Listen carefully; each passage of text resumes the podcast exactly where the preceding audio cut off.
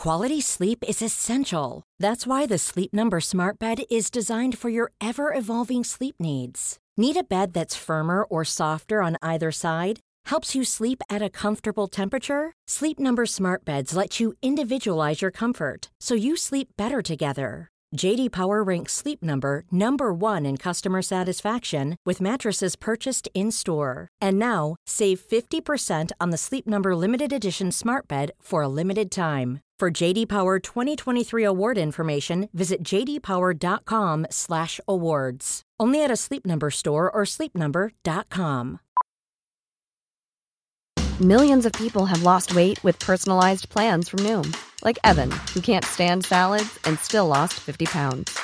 Salads, generally, for most people, are the easy button, right? For me, that wasn't an option. I never really was a salad guy. That's just not who I am. But Noom worked for me. Get your personalized plan today at Noom.com. Real Noom user compensated to provide their story.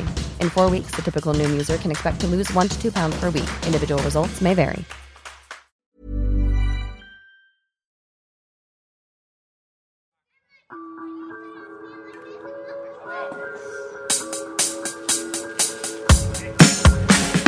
Welcome to my good bad brain. I'm a normal person, so I'm insane. I've got depression and ADHD, but I'm doing better since I medicated me. I'm still not always sure whether I exist or what being a person even really is. But I figured out a long time ago that being alive is beautiful.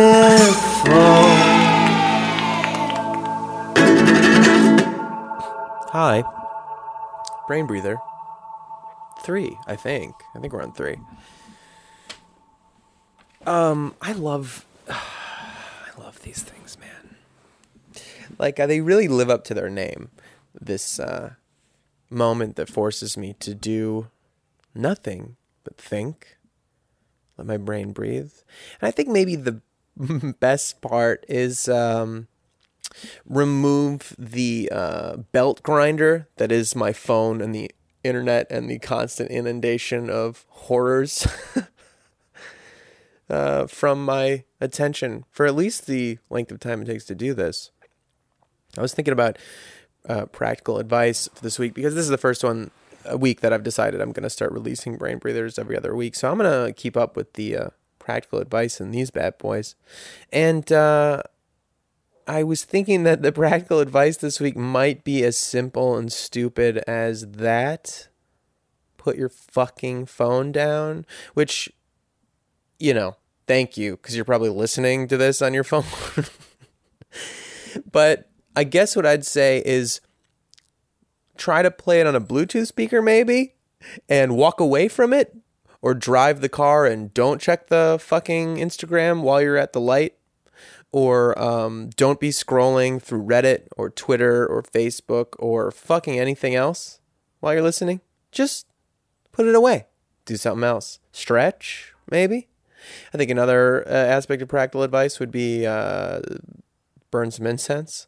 Man, I've been getting so weird lately. I'm like increasingly turning into uh, a real life like Lebowski or something. Like all of a sudden this year, I was like, I love incense. I already had a thing for Palo Santo. Obviously, lavender is first on my list. Like one of the first things on my list, the don't kill yourself list. So obviously, smells are important to me.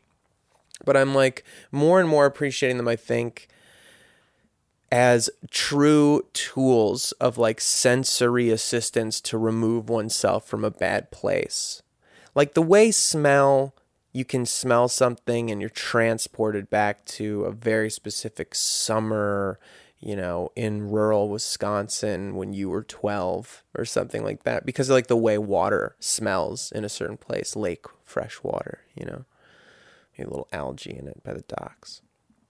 Like I think there's this ability for something that smells good, same with something that tastes good, but something that tastes good can be its own sort of dragon you chase, as I've experienced this week, where I've just like gone off the fucking rails. Like like totally lost my self care. It's ironic because I intended this week to start some new discipline practices. I, I did actually wake up earlier than usual. I'm trying to just change some things up in my life uh, for you know personal betterment and outer betterment of the whole system.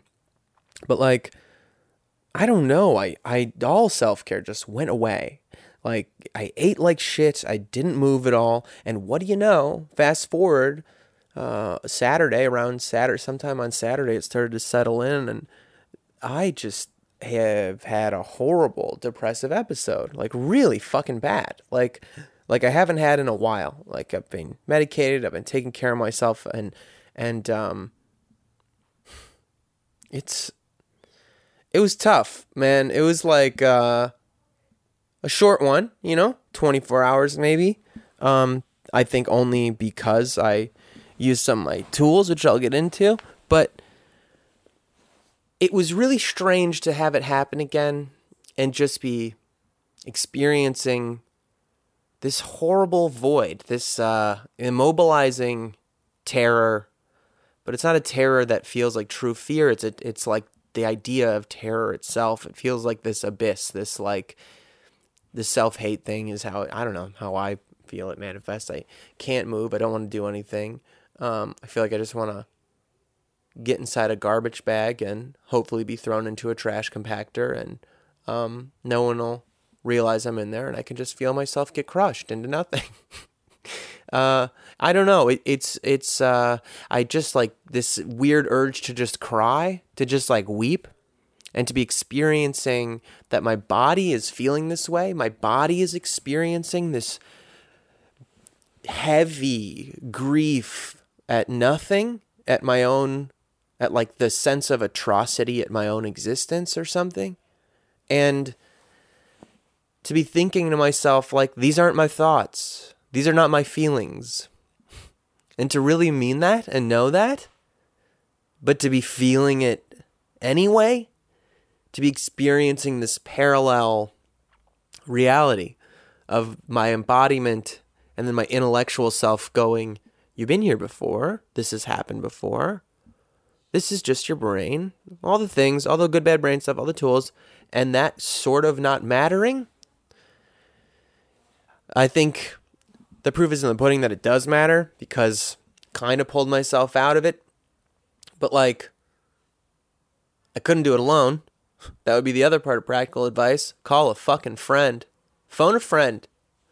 I phoned a couple friends and they're literal lifesavers. I know that's not always an option for everybody. Um, I think the internet has been a nice help for that. Some, you know, community that we've built, even community that we've built a little bit. This little one springing up around my good bad brain, I think seems real, and there's people there. Uh, it's hard to find a good substitute though for like just a real friend who gets it, who has their own things, who's not doing anything right now, and can uh, hang out with you for a little bit. Um, talk a little bit about it, and even not talk about it. I don't think I even got, there was no like advice. There was no like, oh, buck up. There was just like, yeah, yeah. And it was nice to have somebody there with me. I've learned with uh, ADD brain that there's this um, strategy they suggest to uh, get work done, which uh, it's called body doubling. Um, and it's it's uh, something I unconsciously was employing before even knowing that this was uh, that I was diagnosed with ADD and stuff. And I've I've since really leaned into it to get things done, which is literally just working with another person in the room. They're also working. They're doing their own thing. It doesn't matter really what they're doing. They're just there with you working um, while you're working. And for whatever reason, this helps get things done. It doesn't feel like a scary pressure thing for me. It doesn't feel like oh because somebody's watching, I need to do it. Uh, it just feels I don't I don't know what it is. It's like someone else is here doing things. I can do things too. Maybe it's part of it. There's just something about it. Maybe the creation of structure, creation of a space and a time and intention. Hey, you want to get together and work? That's what we're going to do. Then we do it. The creation of structure, and then I just follow through and it's easier to follow through because someone's there. Maybe that's why. I'm not sure exactly the mechanism. I just know that it works, that it functions quite well. And I feel like there's something similar to this empathy tool, this calling a friend thing, this, uh, you know, body doubling through a depressive episode. And it was f- fucking brutal. And uh, getting back to the thing I was saying about sensory stuff and the food thing, I was looking back over this week. I've decided to start again with my whole discipline attempts and trying some new self care stuff, some more uh, rigid ones, and uh, trying to treat a little bit more of like my uh, physical wellness as like part of my job. Um, I asked a friend who's a powerlifter and a bodybuilder if she'd help me with like a new sort of strict, uh, stricter, or I, I don't know, strict sounds so nasty, but it is kind of strict uh, eating and exercise program. And I'm going to try it out. I've never done it before. I've never like weighed my food and tracked what I eat, um, which I don't recommend for everybody. I don't think it's necessary at all. I don't even think it's healthy for a lot of people. You know, everybody has their own relationship with their food and their body. And especially with, I think, the folks who are inclined to have good, bad brains, this can be like risky territory. So I really think learn to have like a holistic experience with your food, pay attention to how it makes your body feel. Don't think about counting anything. But for me, as an experiment, and this far into like my life with physical culture, it's it's something I'd like to try.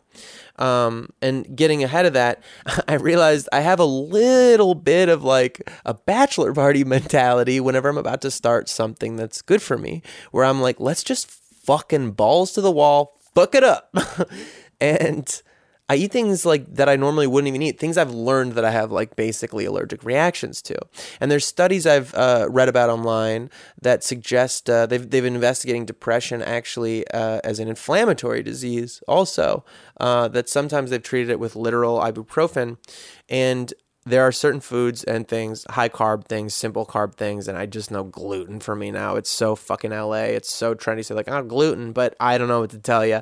I've experienced how I feel when I've cleaned it out of my diet, and then suddenly I eat some gluten again, and then I'm shitting my fucking brains out, and I feel horrible. So I, I don't know. I don't know. It seems like one thing follows the other. Might as well just go with it.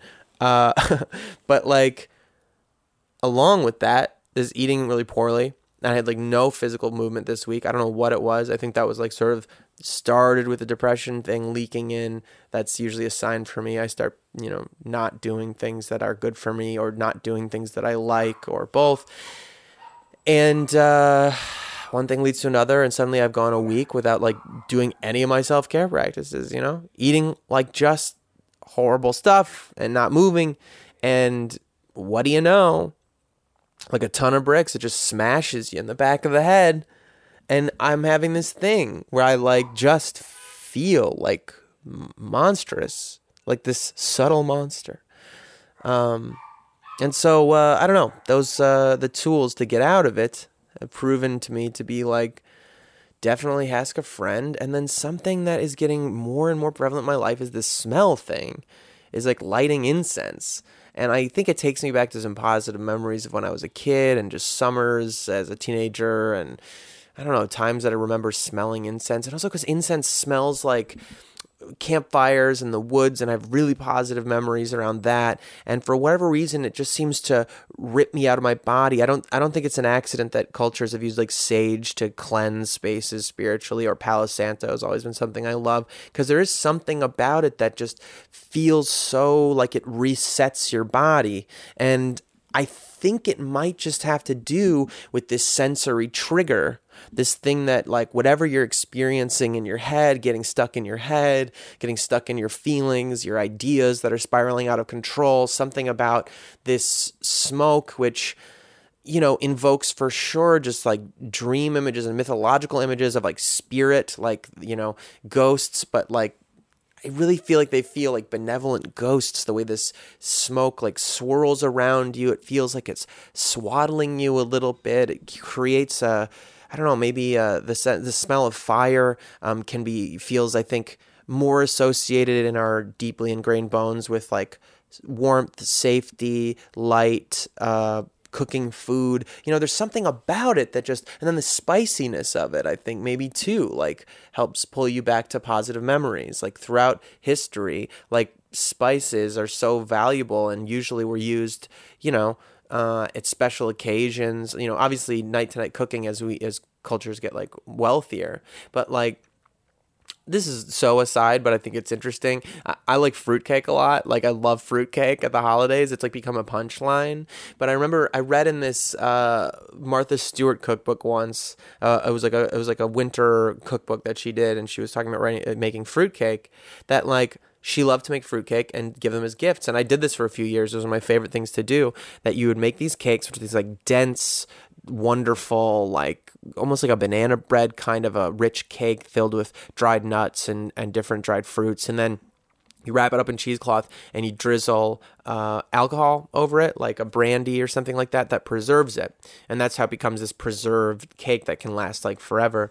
And that back when fruitcakes were like a thing, I guess like in medieval times or whenever, it was like a really special treat because it was like this rich it was full of expensive ingredients things that were like dried fruits from the summer and and nuts that were you know these these rich ingredients that were kind of expensive and special and usually you'd add a spice cake in it you know like these cinnamon and clove and allspice and all these you know sort of expensive spices that would be imported and they were like these really and then obviously you drizzle nice liquor over it and this this became like this sort of decadent you know almost sacrificial gift and so I think like the spiciness of incense and stuff even sort of triggers these feelings and memories of something celebratory, something warm, something nurturing and nourishing, communal aspects.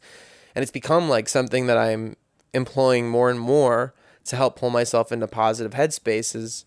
And uh, I don't know when you when you get into people that are into really woo woo stuff, right, like crystals and things like that, and everybody wants to poo poo it, uh, you know, as this not scientific at all. And I don't disagree with that. I can see that it's not scientific. I understand the complaints.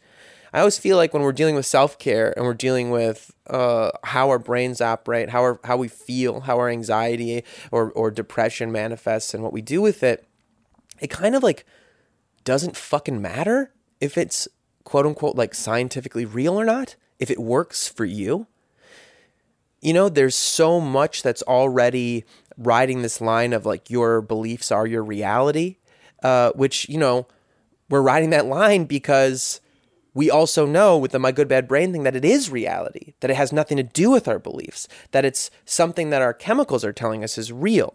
And so it takes us getting into this headspace of writing a new story to believe something new about ourselves. Obviously, a little bit of chemical help is great if it's appropriate for you. When I think my medication has helped me level out a bit more. But knowing that this happens anyway, knowing also that there might, just because I'm a psycho, like there might be a time when post apocalypse, I won't have access to these tools, to these chemicals that help me so much anymore. Like I want to have some things that I can try that are just me.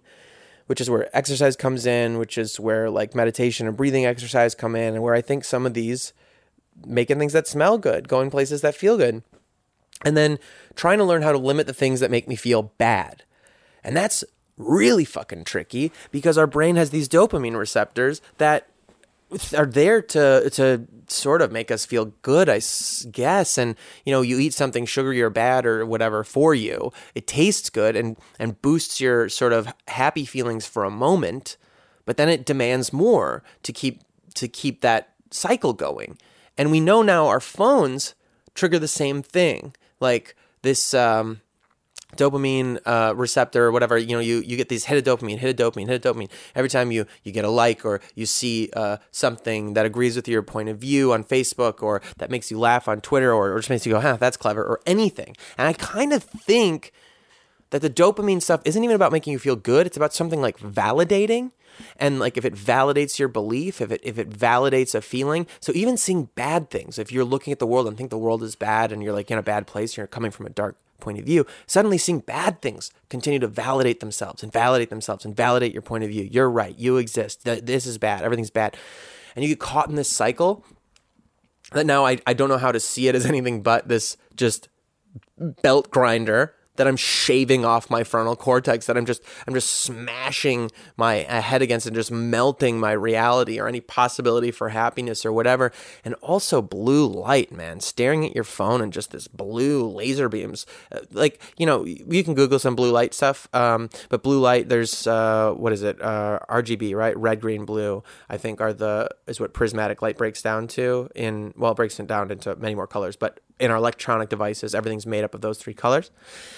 And blue light is the one that signifies to our brain it's daylight, that it's it's light outside, um, and it can be really degenerative over time. Too much of it, like you know, you don't stare into the sun, right? Uh, if you stare at blue light too long, it really fucks with your sleep patterns, sleep habits. Sleep hygiene is something I'm terrible at. I'm sure most of us are. Something that's on my list of things to try to improve. And hey, if you need help with that, check out D20Strength.com, the company I started with me and my brothers. We have a, a little tea that helps you sleep called Reboot. All right, plug over, but uh, truly, like just the act coming all the way back around to self care, practical, practical uh, strategies for getting out of bad places. Put the fucking phone down. Give your eyeballs a rest. Give that direct anxiety portal input a break where you just take fear and shittiness and negative reinforcement and the completely collapsing horror of existence that you were just beaming straight into your brain, right through your retinas, right straight back like your brain's right there, right into your brain. You can feel it. You can fucking feel it. You can fucking feel it just leaking in there, just poisoning everything, this corrosive thing. Just turn it off. and if turning it off is impossible, put it down, face down, face down. And I don't know, do some push ups. Light some incense, smell something good, breathe very deeply, breathe, breathe deep into underneath your belly button. That's right. I hook my uh, uh, finger into my belly button and then hold that space right there, like right, you know, that weird space, like right above your groin at the bottom of your abdomen, and breathe into that. Try to make that part of your go. You know what I'm saying? Try to breathe to make that part inflate really deep, deep, deep. And uh, they call it your dantian in Chinese uh, medicine, I guess. So as as I learned, at least when I was learning qigong a long time ago, doing kung fu.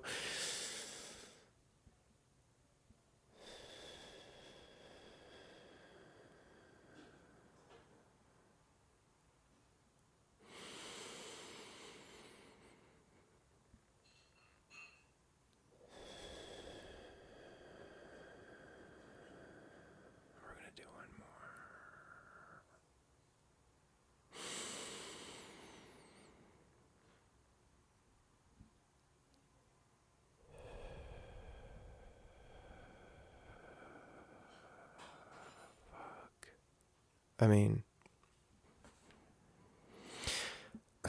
literally three breaths. Literally three breaths like helped reset my fucking system. I was getting all agitated. That's wild, man. You want to pause a little at the top, a little bit at the bottom, just in through your nose, out through your mouth. Dang. Uh Yeah. What was I going to talk about? I have this hilarious like map of thoughts in front of me that I was thinking about talking about in the brain breather that I think is connected to some of the stuff I've, I've been talking about. You know what's crazy? I think maybe some of you experience this too. I don't know what's not connected. You know what I mean? Like, I don't know that anyone has ever said anything to me that you can't like connect to something else that's going on immediately in your life.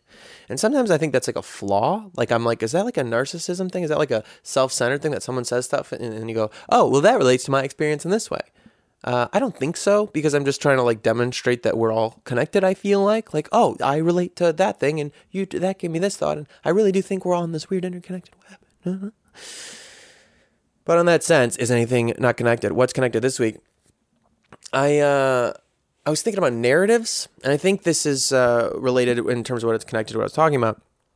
This idea of dancing this line of what's real and what's not because we know some things are and some things aren't. We know that our brain's going to tell us things are real, and they are, for all intents and purposes, real. They're chemicals in our brain. It's an experience we're having. But there is no bear trying to kill you when your anxiety is going nuts. There is no life threatening thing, even though you're experiencing something in your body as if there were.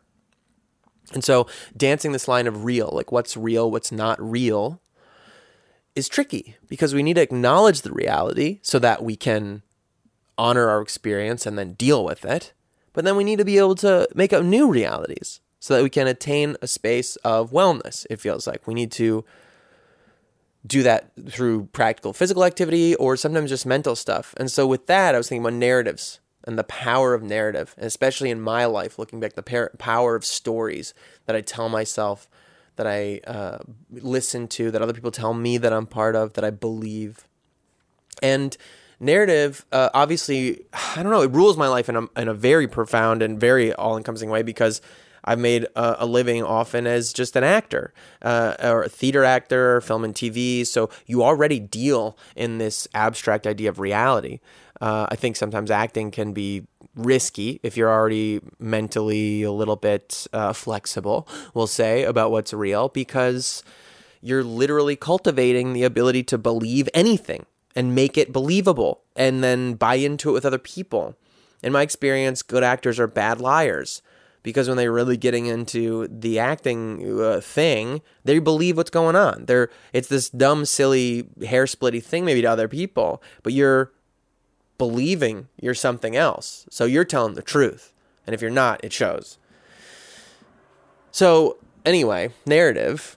I was thinking about how lovely it is to go back, uh, get stuck in headspaces that are of what I'd call halcyon days. Is always how you know halcyon days is like a thing everybody says, right? But I I just they always fall into that category in my brain. These these twilight times of my life where everything seems to have a, a golden hue over it. And this thick romance was in the air this capital r you know not just in the obviously lovey-dovey uh, uh, romantic sense of you know lovers or whatever but in the sense of like a rich world with a, a pathetic nature, a sympathetic nature around every corner where the environment is reflecting your experiences and your emotions and everything is just beautiful, has this glow to it, that kind of light of Edison bulbs and lightning bugs and, and everything feels humid in this luscious way.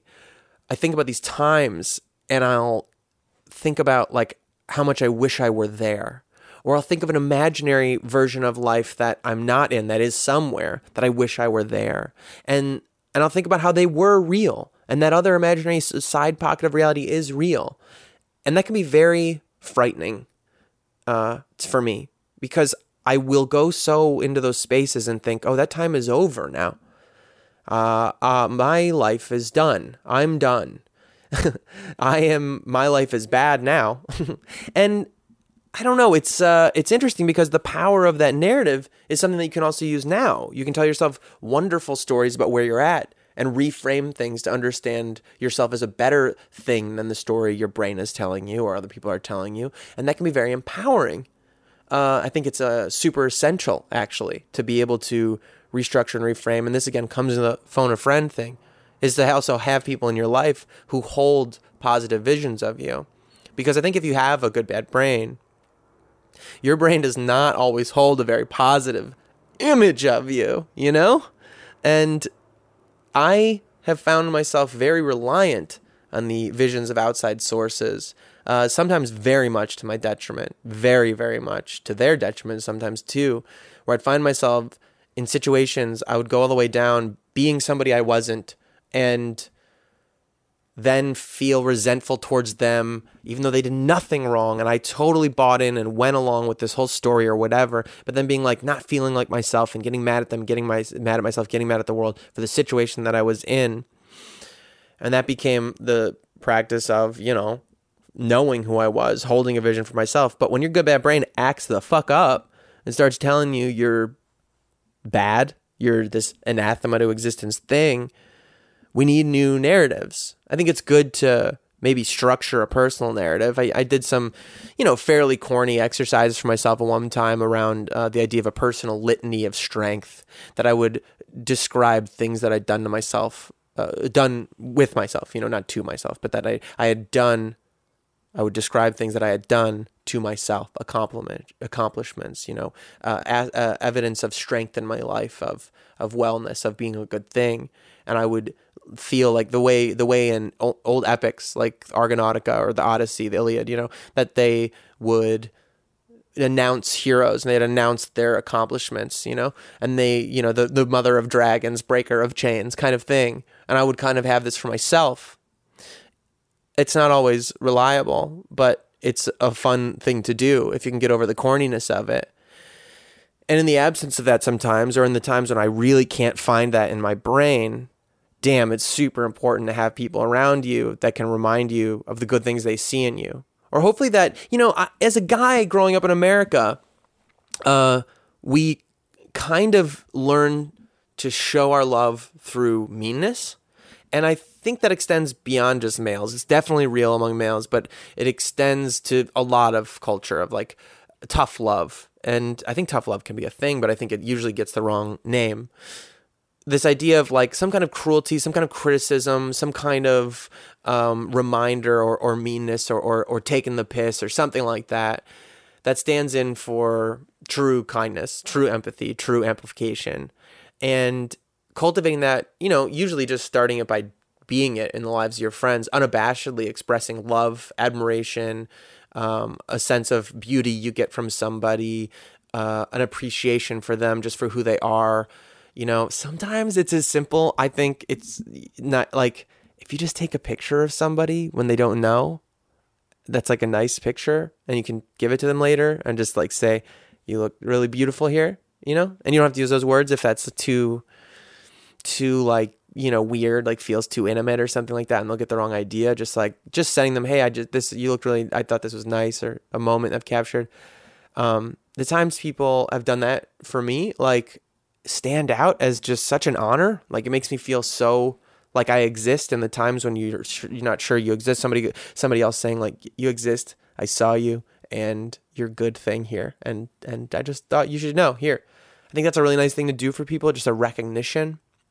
And so having those people in your life, and if you don't have them in your life, I think uh, this has become a strategy of mine. Is like if you don't have anybody to show up for you, and it's not good to wait for that because it's not going to happen. You have to communicate. You have to ask. You have to say, hey, I need some help right now. And if you don't have that option, I think almost better is showing up for other people, doing something nice for someone else, recognizing them. I, I, I can almost guarantee if you're stuck in a bad place and, and you just start doing nice things or saying nice things to other people and going dumping love out in the universe, damn, it just comes back. It just comes right back. It makes you feel good because love is not a thing that comes from inside of individuals. I truly believe this. Love is not a thing that comes from inside you or from others. It's something that comes from the universe and we allow to pass through us. When we talk about self-love, I'm pretty sure that like what that means now at this point and why it's so hard to get over is not a narcissism. It's not like having a fucking crush on yourself. It's having a place for love inside of you. Like the home, ready for it, a place for it to stay and that we can let this love from the universe come into us and through us. And sometimes that'll clean you out, you know? Sometimes that really work. Friends, man, community.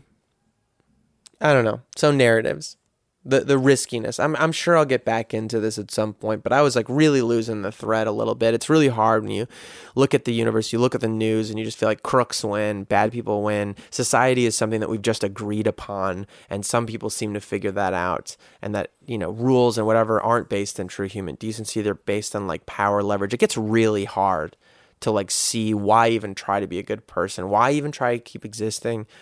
And a lot of that I think is just coming from my dumb fucking phone and stuff because when I stop and look at my life moment to moment, it's a beautiful universe out there.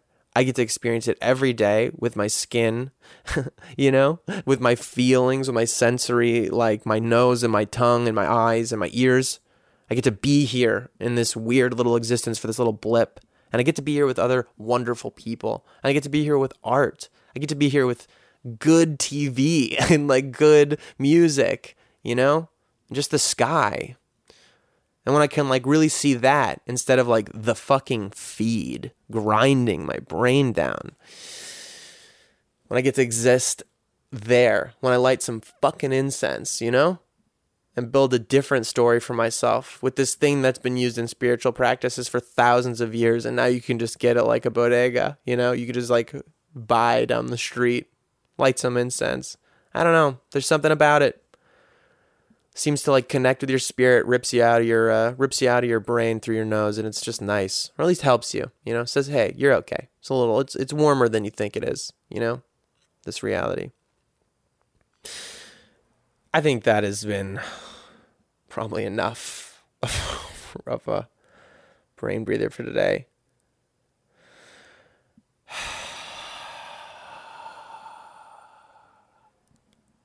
Yeah. I feel breathed out. Um, thanks for being here for this one. We'll do these solo episodes every other week. I hope you dig them. I hope you find something useful in them. Um, and hey, if you uh, have the means and the uh, uh, uh interest, please check out patreon.com slash my good brain. Uh, contribute there uh, some dough if you can. Every little bit helps. truly. I mean, I can't stress that enough. I'm very fucking grateful for that direct support because it lets me live, man. It lets me live and do this thing, which I love. I think this is uh, this is proving to be a very important thing in my life. So I hope it is in some of yours also. Um, be well, hydrate, self care, right? Yeah. Thanks for listening. Yeah, see you guys around.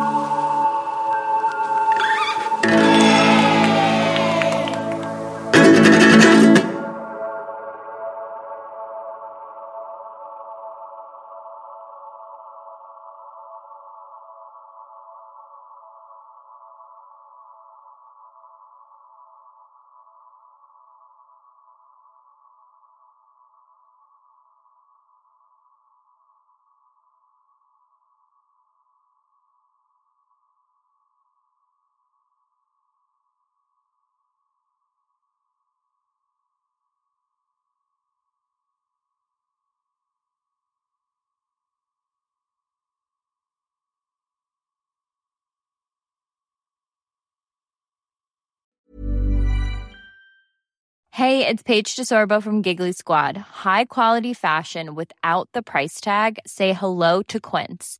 I'm snagging high-end essentials like cozy cashmere sweaters, sleek leather jackets, fine jewelry, and so much more. With Quince being 50 to 80% less than similar brands. And they partner with factories that prioritize safe, ethical, and responsible manufacturing. I love that. Luxury quality within reach. Go to quince.com slash style to get free shipping and 365 day returns on your next order. Quince.com slash style.